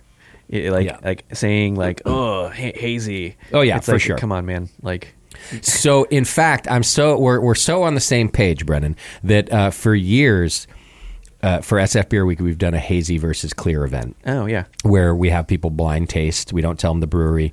We g- give them like a unfortunately it's like a paper cup 'cause it's all we can find so Yeah. that you know if you really looked down in there you'd Yeah, figure it out but anyway we wanted them to choose and we've had a lot of fun with it um, this year i was like I, I, we have to stop having this conversation Right. so we just switched it to our east coast versus west coast Okay. and we're getting East Coast breweries and West Coast breweries. And my hope actually is that we we get an East Coast clear Oh, IPA that wins. I w- it's still going to be blind in the sense that you won't know um, who the brewery is, Sure. but now we can give it to you in a proper glass because we we don't care about hazy doesn't matter, versus yeah. clear. We're just doing an East Coast versus West Coast because yeah, I really felt like I mean it's still interesting occasionally to have the hazy versus clear conversation, but I'm over it, and I think so are others. Yeah.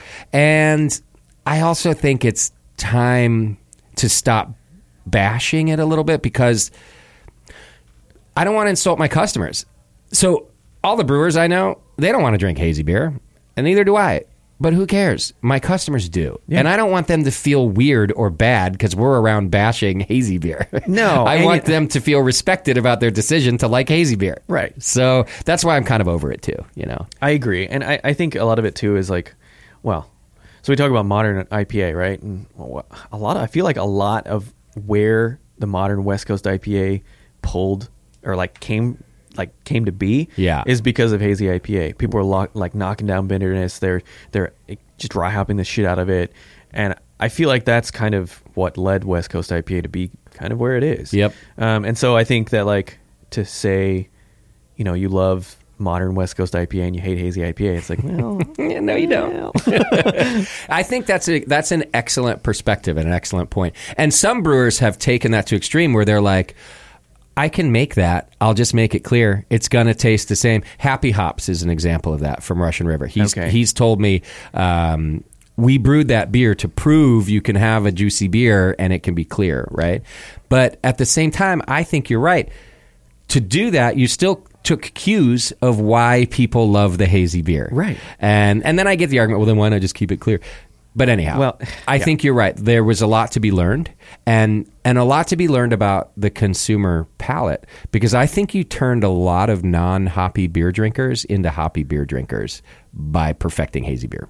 yeah. You know, oh, yeah. so- Oh, dude, the amount of people that I knew that were like, I hate IPAs. Totally. They're like, oh, I'll never drink that. And then they're like, oh, uh, have you he- have you heard of like hazy IPA? And it's like, yes, I have. Thank you. Yeah, yeah, yeah.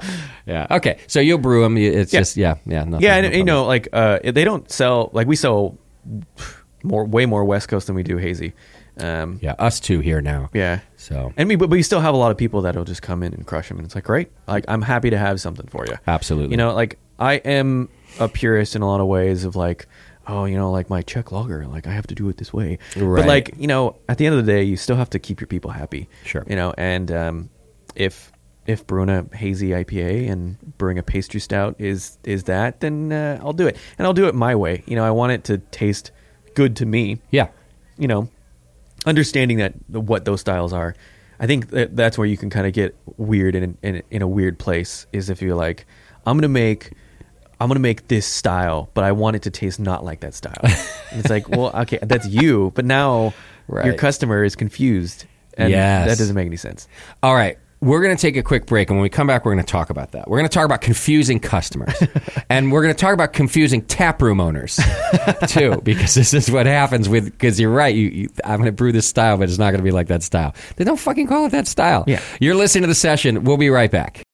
Since 1979, Williams Brewing has offered the finest equipment and freshest ingredients and the best customer service in the business. Their website features real time inventory, which means if you can put it in your cart, they can guarantee it'll ship the same day by 4 p.m. on weekdays. Want easy and simple electric brewing? Check out the new Series 2 Mash and Boil, featuring an elevated grain basket so you don't have to calculate sparge water. Williams also features the full Kegland line, everything from Brewzilla to Maltzilla, and a huge selection of duotite fittings.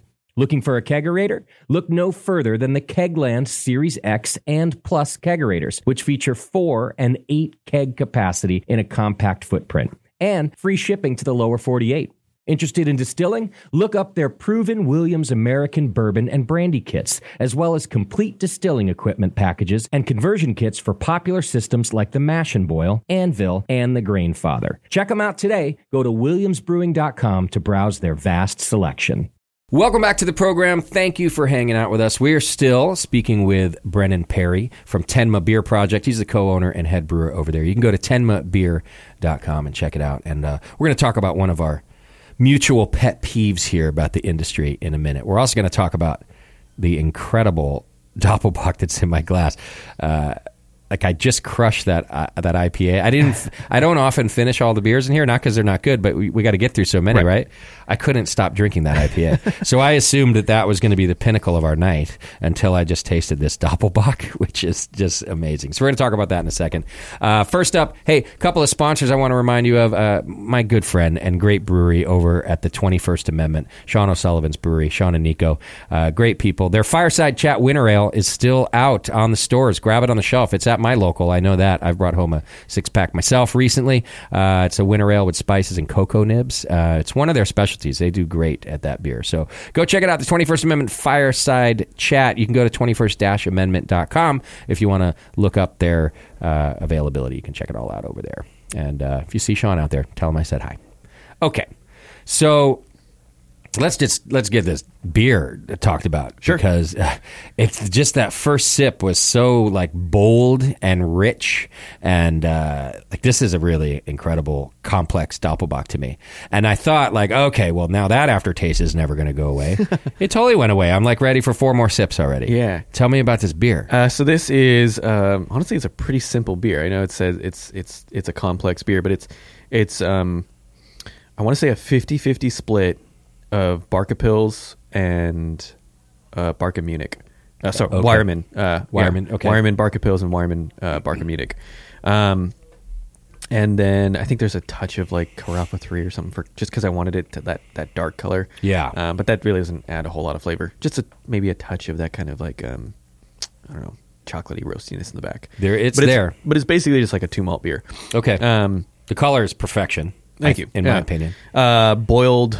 Oh god, I think I did like a four hour boil on this. No kidding. because I just wanted that like big melanoidin, big Maillard like character. so is Um, this another one that you would have decocted Yes. then if you could okay so Yeah. that's sort of in lieu Yeah, of that Exactly. That's kind of what I did. Yeah. So that well, the first beer that we tried, um, I boiled again. I think for like two hours. Wow. Because I want that that character, and I have a direct fire kettle, so Okay. I am getting some pretty heavy like boiling, and I Got le- it. I left that burner rip the whole time. Wow. Um. So yeah. Um. So I think that's where I'm getting a bunch of that complexity then. Yeah. It's just okay. this kind of layering thing. I think I actually did a step mash on this too. Um, Wow, so good. uh, yeah, I I don't have a way of heating my mash, but I'll basically add like boiling water. Okay. Um, slowly, and make sure that it gets all mixed in. Um, but yeah, I'll basically like do like a a low uh, beta rest and like a high alpha. okay. Um, yeah. and then are you losing a ton of beer in a 4-hour boil? No, I planned for it.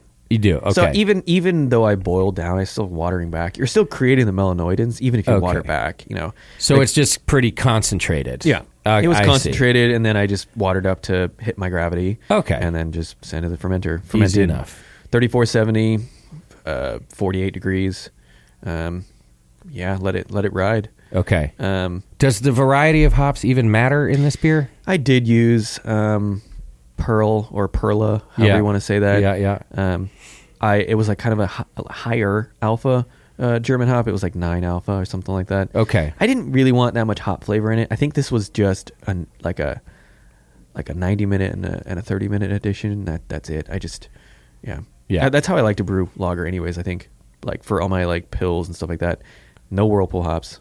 Um, like as basically at the start of boil, sixty minute, thirty minute, fifteen minute if it's a pills. Okay. Um, but I want those like low alpha hops boiled forever. Got it. I think that that creates that kind of hop character.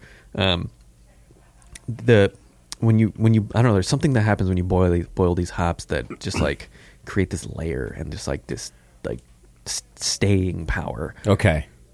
Yeah, this beer is amazing. This is one of those styles where Mm-hmm. if brew, I think we were talking about this off air about another brewer friend of ours. you know, there's a lot of beer styles out there that I that I might not order. Right.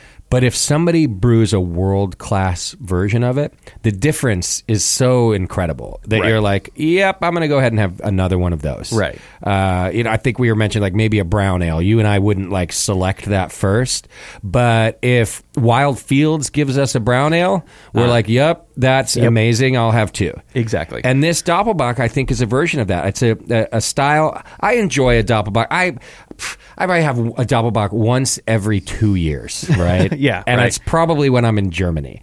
Um, But this. Like this is a beer that changes my mind. This makes me want to order Doppelbach. Well, thank like, you. Like I just, I think that's the difference when someone really nails a style. Like this is really true to style, right? I mean, Yeah. Uh, would you say there's anything really different about this than?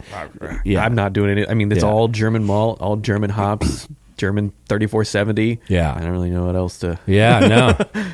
it's just such a great like tiny I don't even think roast is the right word, but it's that tiny roast, l- tiny little bit of chocolate and it's all in the back. The Mm-hmm. front has kind of a, a plummy Mm-hmm. um, great like malt character. That's what I was afraid was going to stick around too long, Right. but then it doesn't. Yeah. Uh, man. Yeah, it finished. It finished. I mean, low for a doppelbock. It finished at like four and a half Play-Doh. Hmm. Um, but there's enough bitterness and kind of like, like um, roasty malt kind of thing going on that just balances everything out. Yeah. Um, yeah, I kind of was going more for that like, like creme brulee, like burnt sugar kind of thing. That There you go. that wasn't super, like, cloying. Yeah. Do you, did you do you use like candy sugar or anything? No, it's just No, the no. malt, right? Just and then the, malt. those melanoids. Yeah, that's it. Ugh, it's so good. that's a that's a fantastic beer. And what's it called? Uh, monochromator. Okay. Yeah, so uh, all the for those who don't know the, I I think that every doppelbock should have an eighter at the end. Yeah, there you go. Yeah, yeah, 'Cause there's, Nice. Like what the celebrator and the Yeah. yeah, yeah. I love it. Uh, okay, well you you just you, you nailed it with this beer. Like I said, I thought the the the universal consciousness was going to be the pinnacle of our interview, but no. Um, all right, we don't have a lot of time left, but I wanted to talk about kind of a mutual uh, annoyance of of yours and I's, Right. Um, and that is, you described it as, or maybe I honed in on this, like misleading beer labels or or beer names or beer styles, but like where brewers kind of there's two ways that it happens in, in my opinion. We can be misled, like you said just before the break, like by saying, "Oh, I'm going to brew this style of beer, but it's not going to be anything like that style." Right. And I'm like, "R- "Okay," because it says it says brown ale, but it's not a brown ale. what am I ordering then? Then why does it say brown ale? And the second way to do that is just to not clearly state what the beer is anyway, like regardless of the style. And this usually happens with IPAs. Yeah, Just put on the fucking label that it's hazy or not. Yeah. And it, the problem with that is, and I can I can hear an argument in the back of my head that some brewer might say like, well, it's still an IPA. I just put IPA on there. Here's the problem. I have to sell that beer to my customers. And because we're a cool establishment, my customers care what we think about the beer. So they ask for our recommendations. And I go over to our can fridge for them and they're like, is this, they're holding a beer in their hand, a can, and they're like, is this beer hazy? And it doesn't say anywhere on it. And I'm like, your guess is as good as mine. I, and it, and it pisses me off to be honest. Yeah. Like, just tell me what it is. right. Why I guess like what what are you hiding? What are you hiding? Um, Yeah. yeah, and I, yeah, I, for me, it's one of those like, look, it's just I want I want to make sure my customers are happy. Yeah. you know, like I want them to be as informed as they possibly can so that they can make the right decision. Right. Well, you know, sometimes that's a that's to a fault, and some people are like, "There's so many words. What the hell does all this mean?" Yeah, You're that's- it can happen. Yeah. but at the end of the day, I want them to know what they're going to get for the most part. Yeah. You know, of course, you don't know everything, but um, I want them to pretty much know what they're going to get. And then, you know, if they don't like it, that's fine. But they can't blame me for being like, well, you didn't say it was this or that. And like, I don't, I just feel like it's, it's misleading. Yeah, and there's and there's no reason for it. And I don't. I- I- The the word misleading is what's happening, but I don't think that brewers are trying to mislead their No. customers. But I just want them to know you are doing it inadvertently anyway. Yeah. that's kind of my thing. Yeah. and yeah, I just I want to know exactly what the beer is. Right. By the way, I, I think it more has to do with what company the beer is from and not what's in it. But There are ABC laws about a customer needing to know what they're ordering. I do think it has more to do with um, the brewery. So, like places like mine that don't have uh, decorative tap handles from every brewery. Oh, right. We you know we go by number. The ABC had initially rejected that. They they they said customers have to know what they're ordering. They have to know that the beer you've given them is the beer that they ordered. And like I said, I think that more has to do with like what brewery it came from than like Okay. what style. And the way we got away with it is like, oh well, the number on the menu coincides Oh. with the number on our tap. Right. And they said, okay, that's fine. As long as there's some way to tell number one is a number one. And so there are some legalities around, like, tell us what I'm ordering, yeah, fair enough. you know. But I do think, and you were kind of saying before the break, um, it's okay for brewers to mess with styles, right? You have to. Experiment. You, I mean, I- that's But just be careful what you tell me it is. Right. Well, and if you're gonna do something weird, just tell me. Yeah. It's fine. Mm-hmm. You know, like I like innovation. Like that the whole point of craft beer is to constantly push the boundaries and make, you know, pushing things in different directions and that's that's what we do. That's that's why it's fun. That's why people like, you know, drinking craft beer.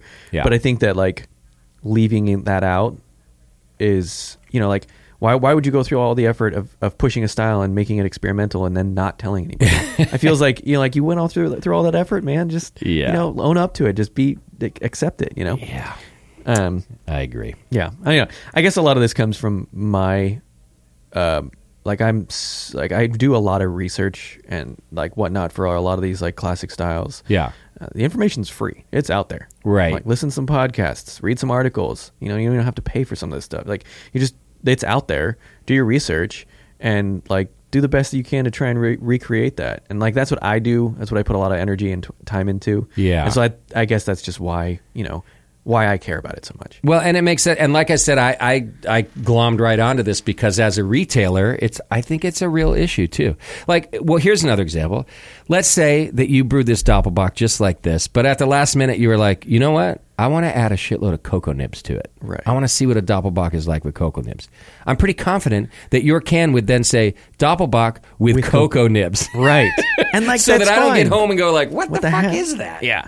Right. Yeah. you know, like, and that's that again. It's like that customer's perception. Like, I, am not saying don't make a doppelbock with cocoa nibs. Yeah. Do whatever the hell you want. Ex- but right, if you right, right. say it, then like now that person's gonna know. Right. You know, and it's like you have, you run a risk of like say if you did that and didn't tell them, then you run a risk of them not liking it and not liking you. Exactly. And so here's the good news. I do think it's more rare recently. Yes. The- and I like certainly with like labeling hazy. I, I've noticed many more of our cans are now pretty clearly labeled. So that's the good news. So maybe this little rant of mine is more for the just the handful of you out there who think it's part of your creativity to call a beer one thing but make it something else. And I don't want to stifle your creativity. I just want you to list the something else. Yeah. And I think that's what you're saying Right. too. Yeah. yeah. I think it's fun too. I think it's how you engage your your your audience. You know. Yeah, It's yeah. like a like I did a pre-prohibition pills, and it's like I brewed it with corn and cluster hops and all these things, and it's like, you know, I didn't. It doesn't change the way the beer drinks. It doesn't matter. You know. Yeah, but yeah. but it's fun for me to tell the people about it. It's like, hey, I did this research. I did all these things. I'm happy about. I'm, I'm stoked on what I did, and I want to tell you too. Yeah. You know, and it's like I think that that's like a selling point in some ways. Totally. And I, like you said, it, it just could hurt your brewery in the other sense too, especially like maybe you're not a very educated beer drinker and you order something that has some strange ingredient. You don't even know what it is. Maybe it was allspice, right? But you're like, Right. uh, I'm never drinking a brown ale again. Yeah. Because this brown ale had allspice in it and no one told me. right? and they're just that's like, sad Yeah, because like yeah. maybe they really like brown ale. Exactly. yeah. So like, don't hurt. The, the, look, the industry's having a tough enough time as it is. Right. You know. Which, by the way, can I just say that we're running out of time? But like, don't you think it's kind of a ballsy move to open a brewery at all right now? Yes. Okay. just wanted to get that out on the Yeah, table. yeah. No, I, uh, you know, I- my wife and I had been uh, pen to paper for yeah. I mean, probably. I think it was like end of 2019. We had been talking about it for years. Okay. But I think pen to paper was end of 2019. Okay. And we were like, yeah, we're going to do it. And we're going to do it big. And like, you know, we were going to, we were thinking about going to get investors and building it from the ground up and doing like the whole thing. Yeah. And obviously in March, changed our minds a little bit. Right. Um, So yeah, it's it's insane. But I've been saying I wanted to open a brewery since probably 2011 when I was Okay. homebrewing. Yeah. And so it's like if I don't do it now, when? Right. And like we were at a th- I mean like everything kind of just fell into place, you know. We we found this place in Oakland and um we I have family up here and it was like we could probably have a free place to stay and like it just kind of all came together where it was like, eh, I think I think we're going to regret this if we don't try. Yeah. Well, well, first of all, I'm glad you did. I do think you lucked out finding that location. Yes. But I do also think um, that your model is the right model for right now. Yeah. That hyper local, small, like you're not a nano, so you're not so small that you can't make any money at all. Um, but you're not so big that you can't, like I even mentioned before, just get a few solid accounts and you're good to go for a while. And I think that despite craft beer not being the darling that it once was, there's still plenty enough who need, want, and love a local brewery. Of course. And then on top of that, if everything you're putting out is great like it is, you're really stacking the deck in your favor. Because there's others that I would say all that stuff about. I'd say all the same things small, local, blah, blah, blah. But if it's not stellar and I don't want to tell my friends about it, don't bother Yeah. like that's part of craft beer's marketing is hey dude have you had tenma's beer yet like i've had that conversation in this tap room over the last couple weeks uh, people ask hey what's a what's a good new brewery and if your beer's remarkable you're going to get mentioned and like you you have to be part of the conversation so i'm just saying i, I do think you lucked out with your spot but uh, despite headwinds i think your your model and your beer works Well, thank you. That that really means a lot. You know, I put a, a lot of time and energy into this. and Sure. It's great to hear that people enjoy it. Yeah, yeah, it's fantastic. Well, that is about all the time we have right now. I do want to remind you go to beersmith.com and get your free trial of the best brewing software out there. Beersmith 3 is the version that Brad's on. Brad's been a, a friend and a sponsor for a long time, and he just makes a great product. And in fact, I think the brewery I brewed at yesterday uses Beersmith. Homebrewers use it, pro brewers use it. Go to beersmith.com and um, check it all out because it's. It's great stuff. Do you have anything coming up at the brewery you want to make sure we tell anybody about? So Your anniversary's coming up. Yeah, our anniversary is going to come up um, towards the end of April. Okay. Um, I want to say it actually lands on. Well, we're doing it this year, or the, uh, for the first year, uh, doing it on uh, uh, 420. You're doing it on 420. nice. yeah. So I know you can throw a party. What are you doing? yeah, we'll probably um, probably have some beer releases. Um, I think the the idea this year is that like I'm not really one- the type of person to brew like all these crazy styles and be like, what bigger beer can we brew this year? No, I, I'm gonna brew something, probably two beers that that I know are gonna sell well. Okay. and then probably do some sort of like merch tie-in with it too. Okay, Kinda nice. Like a one-off shirt or something like that. And Yeah. kind of have it, you know, just be like a here's your package deal, and and then yeah, we'll have we'll probably have um, like a food truck out and stuff like that. So Nice. Um, we haven't ironed out all the details yet, but yeah, it's looking like it will be on the uh, 420. Okay. and are you guys open every day at the tap room or Right now, we are open Wednesday to Sunday. Wednesday to Sunday? I'm asking for myself here, not just my listeners. I haven't been to the tap room yet. And now that I know I could have 16 ish of your beers, I'm going to come it, down. It, it goes between like 12 and 14. 12 and 14. Okay. Yeah. I want to come down and check it out. And I always wanted to see the building, honestly, when it was novel. I, I just, I only knew of them because I drove by one day and I, I Oh, yeah. thought that the storefront looked really cool Yeah. and I liked the name and their branding. And then I never went back. So uh, I'm going to come check it out as, as soon as I can. Yeah, well, please do. Uh, Dana will definitely be there. Okay. Excellent. And you're, you're either in the back or delivering beer, probably. most of the time I'm there. You're okay. Excellent. Well, go check them out. And of course, go to, uh, where is it? Tenmabeer.com. That's T E N M A, tenmabeer.com. You can learn all about it, find out the location. And, you know, I, I can't promise you that it's always going to be at the Hop Grenade, but it's very, very often going to be at the Hop Grenade. We love your beer. So come on out here if you want to try some Tenma. It's on tap right now, and I believe we have some cans uh, here too. So, yeah, keep getting us that beer. We'll keep buying it, man. Yeah. All right. Well, thanks everybody for tuning in. Don't forget, Spring Brews Festival is Saturday, March 30th. You can get your tickets right now on thebrewingnetwork.com. Tenma will be there, as will 59 other breweries. It's going to be a great day, as always, and I'm looking forward to it. All right, folks, take care of yourselves and your beer.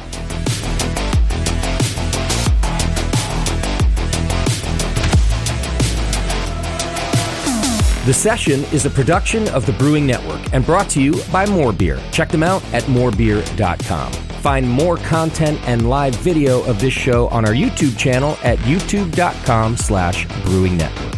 For sponsorship opportunities and information, please reach out to advertising at thebrewingnetwork.com. To reach our hosts, contact feedback at thebrewingnetwork.com.